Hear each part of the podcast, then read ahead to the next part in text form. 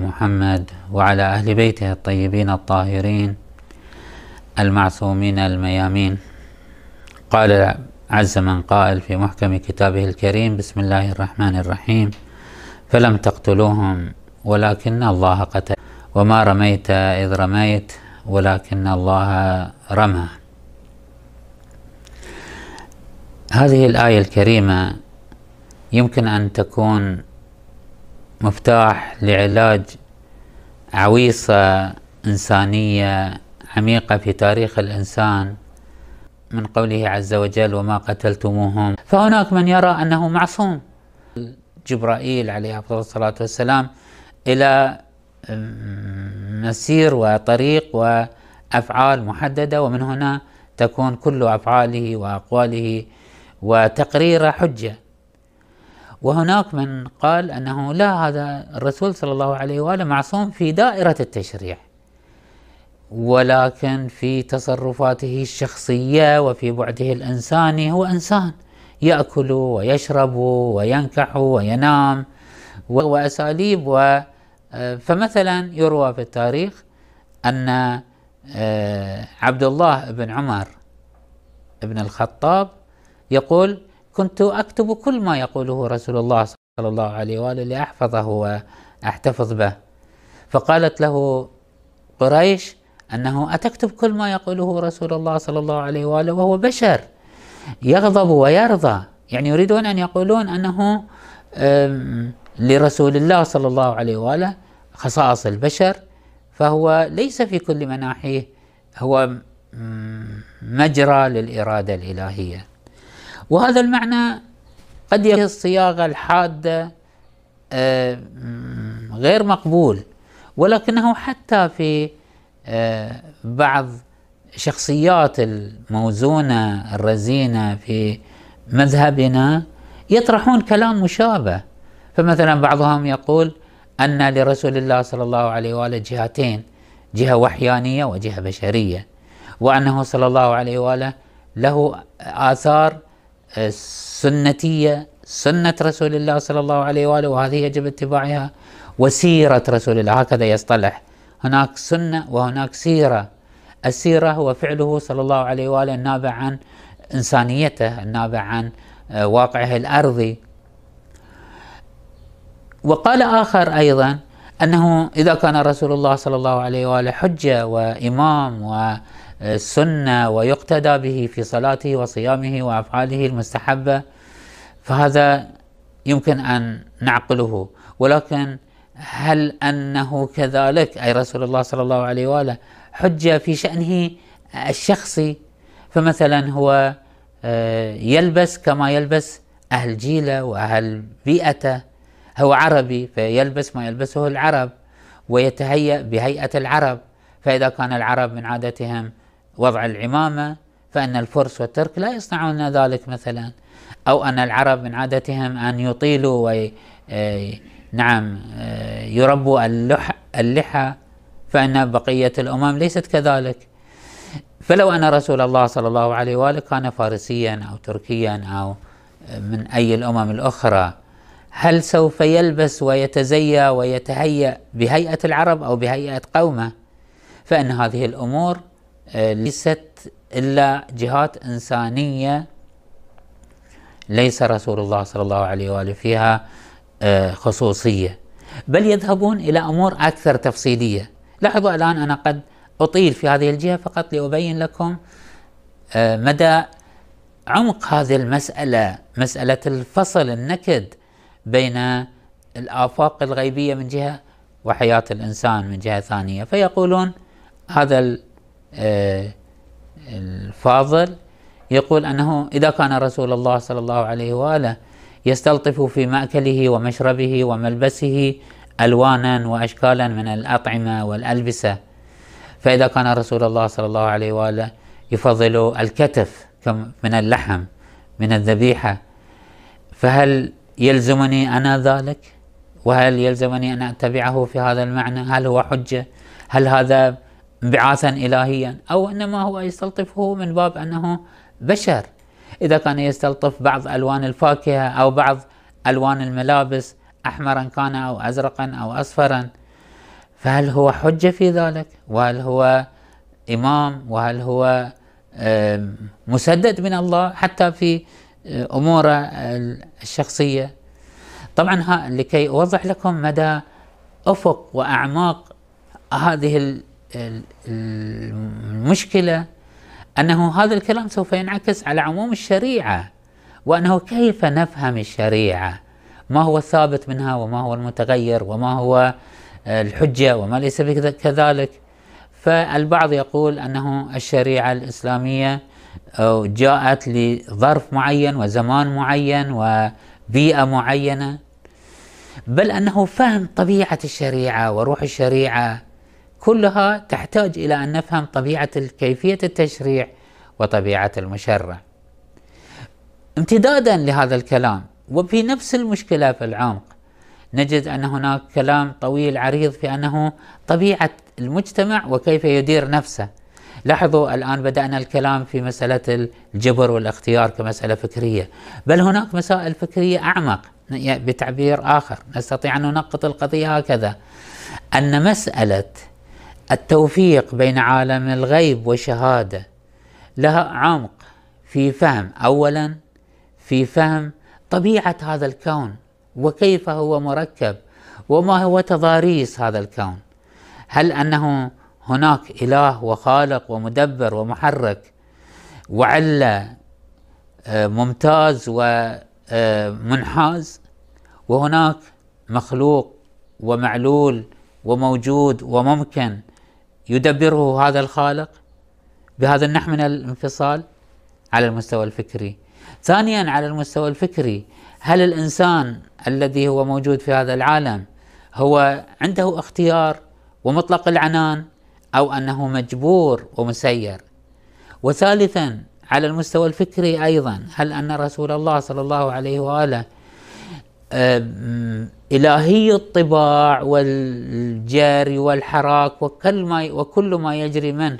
هو رباني ووحياني وسنة وشريعة. أو أن له جهتين جهة وحيانية ربانية إلهية وجهة بشرية آه، آه، سيرة وسلوك شخصي. ثم نذهب إلى أكثر آه، قربا من قراراتنا وهو أنه نحن كمجتمع في تدبير أمورنا هل ندبر أمورنا الاجتماعية على مستوى المجتمع على مستوى الحكومة على مستوى تدبير أمورنا؟ هل هي بقرارات إلهية شرعية؟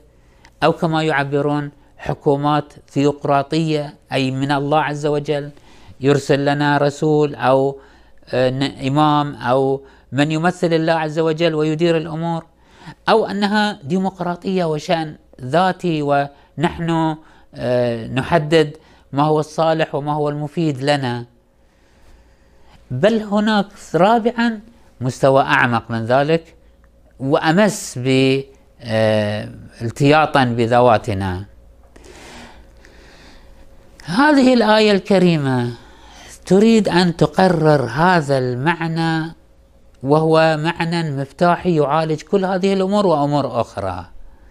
وهو أن ما يدور في هذا الكون وأنه طبيعة هذا الوجود لا يوجد هناك انفصال وتباعد بين بين عالم الغيب وعالم الآخرة وعالم الله وعالم الملائكة وعالم الأنوار وعالم النقاء وعالم الصفاء وهذا العالم الأرضي هذا الواقع الاجتماعي. يفوت لا يفوتني هنا أن أشير أيضا إلى نقطة ذات أثر فكري سائد لعله يمكن أن تكون نقطة خامسة أو سادسة وهو أنه في تاريخ الإنسان طويل المديد كان يفسر كل الظواهر على أنها يد الله وتدبير الله وبما فيها أنزال المطر والرعد والزلازل وال الأحداث الأرضية والسماوية والكسوف والخسوف كلها على أنها الكشوفات العلمية. خلصوا من التدبير الإلهي والإرادة الإلهية والفعل الإلهي. كلما اكتشفوا بعض القوانين الطبيعية والأرضية آه، أخذوا هذا الملف عن الله عز وجل وأحالوها إلى الطبيعة. فقالوا أنه المطر لا ينزل بإرادة الله وإنما قانون إلهي. وهناك أمور متكثرة تعالجها هذا النقطة المحورية الأساسية وهي أن في الحقيقة لا يوجد هذا الفصل. لا يوجد هناك علاقة عرضية بين عالم الغيب وعالم الشهادة وإنما هناك علاقة اندكاكية وامتزاجية لاحظوا الآية القرآنية التي استفتحت بها الحديث وهي لا تتحدث عن فقط مستوى المباركة ومستوى إضفاء الشرعية. يقول الله عز وجل ولم تقتلوهم ولكن الله قتلهم. الآية تريد تقول أن الفعل فعل إلهي. لاحظوا تتمة الآية أوضح في المطلب. وما قتلتم ولم تقتلوهم ولكن الله قتلهم. وما رميت إذ رميت ولكن الله رمى. أولا من اللطائف ما أشار إليه بعض الفضلاء هو أنه في, القس في صدر الآية لم تثبت القتل للمؤمنين ولم تقتلوهم ولكن الله قتلهم. هناك حالتين. نفي لأن تكونوا أنتم قتلتم وإثبات أن الله سبحانه وتعالى هو الذي قتل. أما في مورد الرسول صلى الله عليه وآله فأعطي بعض المدخلية. فتقول الآية أنه وما رميت إذ رميت. يبقى أنه لفعل رسول الله صلى الله عليه وآله موقعية. ولكن الله رمى كما أن الله هو الذي قتل. فإذا المسألة ليست مسألة مباركة وأضواء شرعية وإنما حكاية عن واقع ما يجري في هذا الكون. كل ما في هذا الكون هو سراية للتدبير الإلهي في تفاصيل ما يجري في هذا الكون يمكننا أن نمثل لهذا المعنى على أن الأمثال كما يقولون تقرب من جهة وتبعد من جهات كل ما يجري في هذا الكون هو نزول الماء الإلهي والحياة الإلهية في كل عروق هذا الوجود. نعم هذا الوجود في بعض الموارد تكون زهرة جميلة نبته زكية ذات رائحة طيبة وردة جميلة.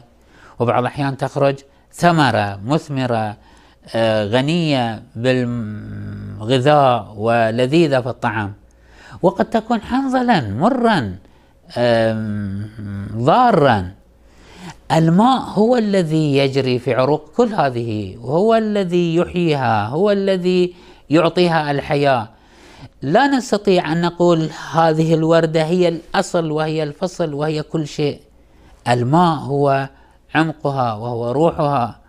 نعم هي فيها قابلية أن آه، تظهر هذا الماء ويتجلى فيها هذه الحياة في هذا الجمال وفي هذه اللطافة.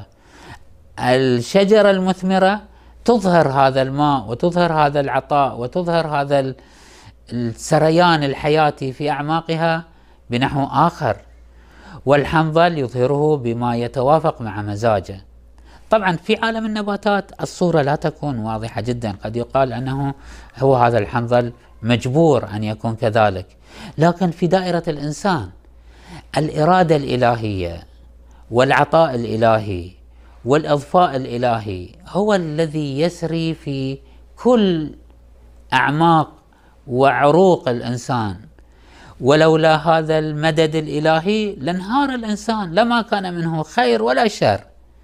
نعم عندما تسري الإرادة الإلهية في عمق الإنسان وتعطيه المجال وتعطيه الظهور وتعطيه هو يستطيع باختياره وبإرادته أن يمظهر ويجلي هذه الإرادة الإلهية في صور جميلة أو في صور قبيحة.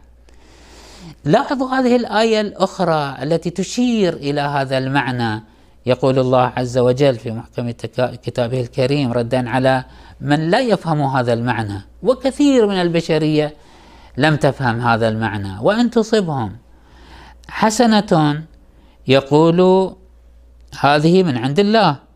وأن تصبهم سيئة يقول هذه من عندك. قل كل من عند الله. فما لهؤلاء القوم لا يكادون يفقهون حديثا. كل هذا من عند الله. لا يوجد من عندياتكم شيء. نعم هناك آثار لكم. لم يطلق عليها الله عز وجل عندية. يقول الله عز وجل قل كل من عند الله فما لهؤلاء القوم لا يكادون يفقهون حديثا. ما أصابك من حسنة فمن الله وما أصابك من سيئة فمن نفسك. نعم لنفسك مدخلية. أنت تلون هذا الماء. أنت لا تخلق الماء لا تخلق الحياة لا تخلق القدرة. لا توجد الفعل وإنما تضفي عليه أنت. أعزكم الله أيها السامعين. أيها السامعون ذاك البعيد هو الذي يضفي القبح على هذه العطاء الإلهي والظهور الإلهي والمن الإلهي. فما فيه من قبح وما فيه من خلل فهو منك. ولكن أصل القدرة أصل الحياة.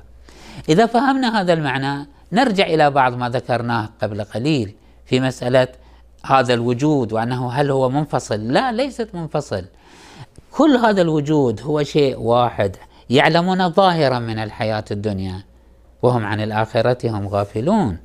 هذا الواقع الرسول صلى الله عليه وآله في هذه المرحلة الوجودية دخل الجنة ودخل كما تعلمون ونعلم في قصة المعراج.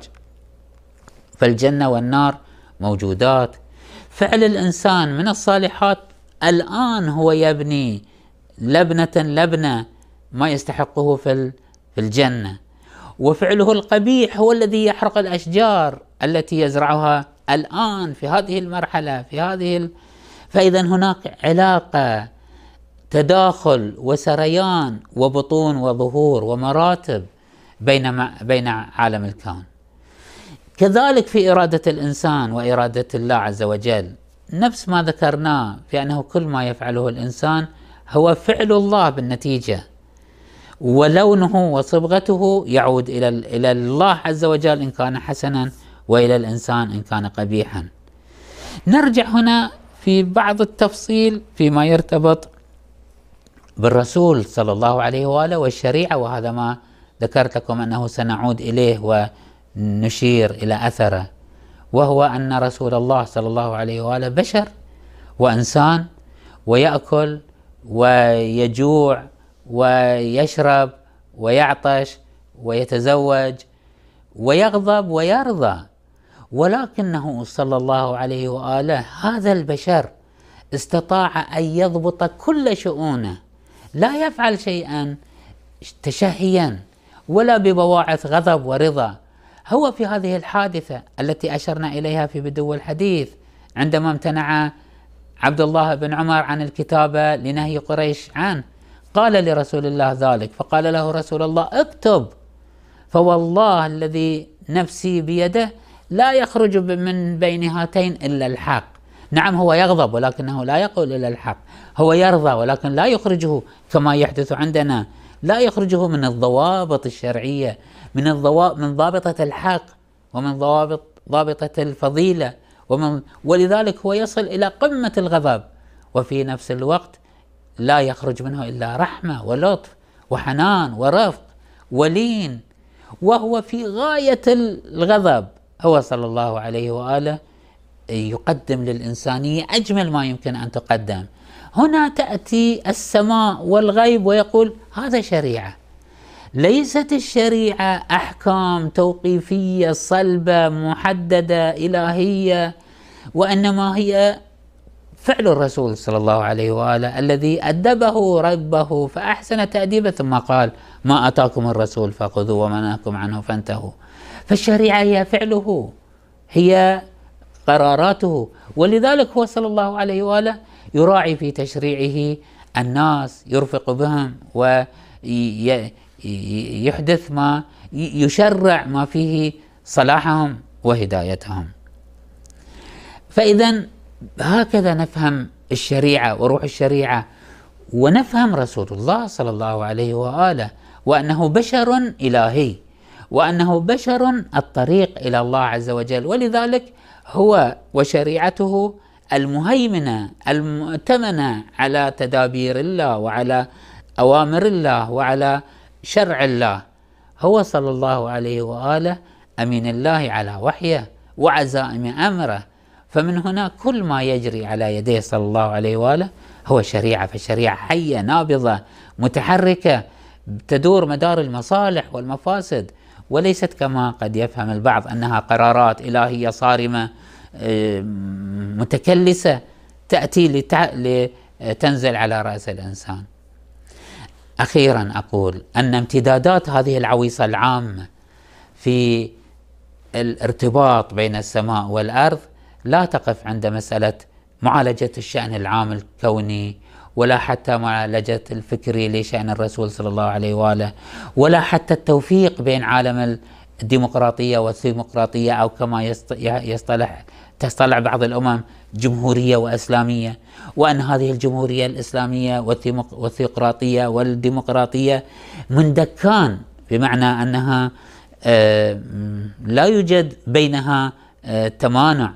نعم هو الإنسان مكلف أن يتشاور ويدرس ويقرر ولكن في ضمن الإرادة الإلهية وفي ضمن التوجيه الإلهي بحيث تتشكل منهما من القرارات الإلهية الواردة عن أهل البيت وعن أهل العصمة ودراسة الإنسان وتفاعل الإنسان يتشكل من ذلك منهجا واقعيا آه، يقرر صلاح الإنسان. أقول أن هذه المسألة مسألة هذه العويصة وهذه الآية التي فتحت لنا مفتاح هذه العوائص لا تقف عند هذه الحدود لا المستوى الفكري ولا المستوى العقائدي ولا المستوى الاجتماعي وإنما تمتد إلى المستوى الروحي وأنه لو تلمس الإنسان الإرادة الإلهية واليد الإلهية واللطف الإلهي في أعماقه وفي نفسه لوجد الله حاضرا لوجد الله ليس هو منقطعا. ليس الإنسان منقطعا عن الله عز وجل. بل أنه كما تعلمنا ادعيه هذه الأيام إلهي بك عرفتك وأنت دللتني عليك ولولا أنت لم أدري ما أنت.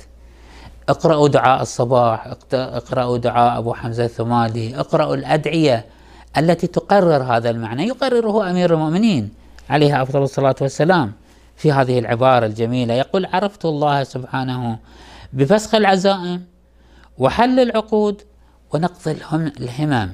عندما أعزم عندما أهم عندما أنا لست مستقلا تمام الاستقلال المسوا يد الله في أعماقكم في أنفسكم في قراراتكم في عزائمكم فيما تحبون وفيما تبغضون وفي إقبالكم وفي إدباركم. قلب المؤمن بين اصبعي من أصابع الرحمن. الله سبحانه وتعالى يقلب قلب الإنسان فبين هو معرض مدبر عن الله عز وجل فإذا بالرحمة الإلهية تدعوه وتستقطبه وتفتح له آفاق خصوصا في هذه الأيام آفاق مناجاة وآفاق آه، أمل وآفاق آه، طمع في الله عز وجل. هذه ألطاف إلهية تسري في أعماق الإنسان وتعيش في وجدانه وفي أحاسيسه لتأخذ بكل وجداناته وكل مشاعره إلى طريق الهدى والصلاح والسلامة. اذا يجب أن نعيش مع هذا الكون، مع هذه الشريعة، مع فهم الرسول، مع فهم الدين، مع فهم القرآن، اقرأوا القرآن تلمسون هذا المعنى في كل آية في كل منحى اقرأوا القرآن وأنتم تشعرون أنه يدير هذا الكون إدارة حية نابضة. لا تزال. أخيرا قد أكون أطلت عليكم ولكن أقول هذا المعنى الأخير. قصة الخضر عليه السلام مع موسى على نبينا وآله وعليه أفضل الصلاة والسلام ليست إلا نافذة صغيرة تحكي عن كل ما يجري في هذا الكون. إنما قام به الخضر من قتل الغلام ومثلا آه، نقض السفينة وبناء الجدار. هذه ليست حالات استثنائية. هو هذا كل ما يجري في هذا الكون. هناك يد إلهية لطيفة خلف هذا الكون الذي نحسه والذي نجسه. ولكن مع الأسف نعلم ظاهرا من الحياة الدنيا ونحن عن الآخرة غافلون. كل ما يجري في هذا الكون اليوم هو آخرة. اليوم في هذا الزمان هو تدبير إلهي وعناية إلهية. ما يعرضه القرآن من آه، نصر الله للمؤمنين ونزول الملائكة ليست حالة استثنائية بل هو كل ما كل ما يجري في هذا الكون هو من هذا القبيل. والملائكة ليسوا في عرض الإنسان لا يقوم بدل الإنسان بل متى ما الإنسان أخذ الطريق الصحيح وانتخب الطريق الذي يوصله إلى الكمال والرفعة وطلب الحق والفضيلة فإن الملائكة تفرش أجنحتها لطالب العلم ولطالب الفضيلة. هذا دائما وأبدا وفي كل حركة الكون. إذا فهمنا هذا الوجود وشعرنا به قد أكون أيضا أكرر أطلت ولكن أكرر هذا المعنى. أن فهم هذه الأمور ليست فهما تصوريا. والوصول إلى هذه الحقيقة ليست مسألة فكرية وتصورية فقط بل المسألة روحية. متى ما شرح الإنسان صدره للإرادة الإلهية والتدبير الإلهي ونظر إلى إدارة الله لهذا الكون انشرح صدره بهذه الحقيقة فاتضحت له كل ما يجري في هذا الوجود وفهم هذا الكون واطمأن وجدانه إن شاء الله إلى عناية الله ولطف الله وتدبير الله والإرادة الإلهية الحاكمة والحضور الرباني والقهارية الإلهية لكل ما في هذا الكون وأنه في مسار هذا التكامل إن شاء الله. والحمد لله رب العالمين. وصلى الله على محمد وأهل بيته الطيبين الطاهرين.